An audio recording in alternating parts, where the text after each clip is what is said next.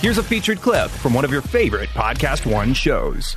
I mean, like you, when you find out, you like the whole world just like stops. Mm-hmm. And, and you're trying to process this information and thank God. And one thing I do want to tell the mommies out there.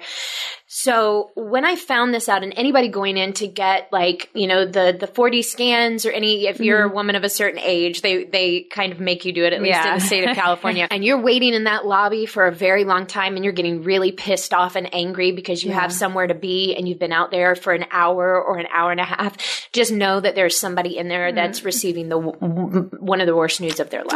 Oh. You've said that to me before. yeah, It's and- like it's so true. It's so true. And Dr. Platt and his wife and that whole office uh, gave us so much time in there.